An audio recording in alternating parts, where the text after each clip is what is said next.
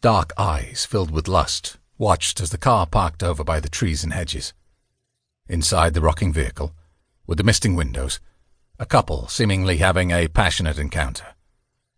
The voyeur licked his mustached lip, an envious wish to be in the car. Not inside of the woman being fucked, but rather for the man taking charge on the rear seats to be inside of him. A want to feel his touch, a desire to have him slide in as deep as he could. The thrusting, the pumping, the strong twitch of the orgasm. He wanted it all. A female hand hit the window, open palmed. She was getting it hard in there. Another pang of jealousy from the voyeur, as he pictured himself in the woman's position, on his back, with his legs over his shoulders. He reached down to his own crotch, stiff behind buttoned up jeans, and gave it a gentle squeeze before taking it a step further and reaching between the cloth and skin. He took himself in his hand and, already hard, started to stroke with his breath quickening. A couple more strokes and he pulled his cock out completely. The open hand moved away from the window and then slammed against it, close fisted. It hit again and again. The woman inside, trying to get the attention of anyone who might be nearby. Not an invitation for strangers to join in, as often the case in these woods, but a desperate plea for someone to come over and interrupt them. Someone to help her. The man, watching, didn't move a muscle, other than his wrist, stroking back and forth with a frantic pace. A soft, squelching sound from the tip of his cock, now coated in a salty pre-cum. He breathed out heavily as he sighed hard, already close to the welcome release of the orgasm. The woman, mostly hidden beneath her long-haired lover, hit the window again. One final, desperate slap. Her hand slowly slid down the glass and out of sight to where it flopped, lifelessly.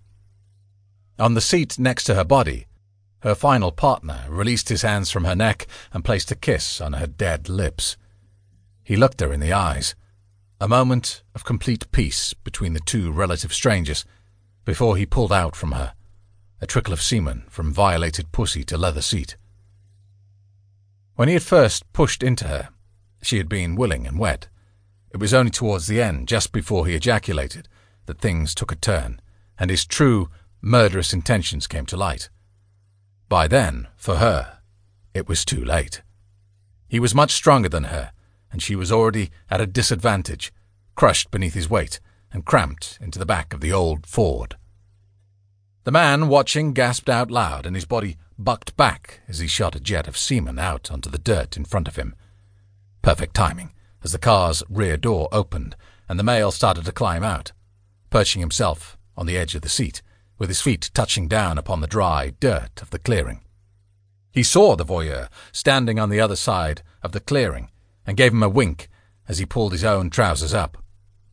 He reached into the left-hand pocket for a crumpled packet of cigarettes and put one in his mouth. Pulling a small red plastic lighter from his other pocket, he sparked up and took a deep drag, filling his lungs with the nicotine he always craved post-sex. How was it? The voyeur asked, putting himself away.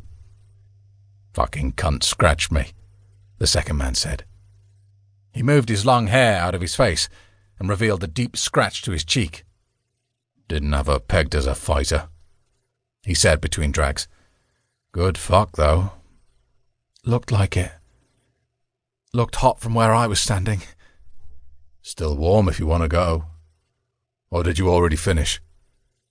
The voyeur shook his head as he crossed the clearing. You know me, he said. It wasn't the first time he'd been offered a go on his friend's leftovers, and neither was it the first time he had declined it. The closest he had ever come was on the second drive out here. He went down on the dead girl, not for the taste of gash, but for the love of the semen that leaked from within. Well, I'm going for a walk. Stretch out the cramp if you want to take care of this. The man rose to his feet. His name was Ryan. Twenty-eight years old, with youthful looks, long hair that reached halfway down his back, and a killer charm that could be turned on and off whenever he deemed necessary, such as evening jaunts like tonight.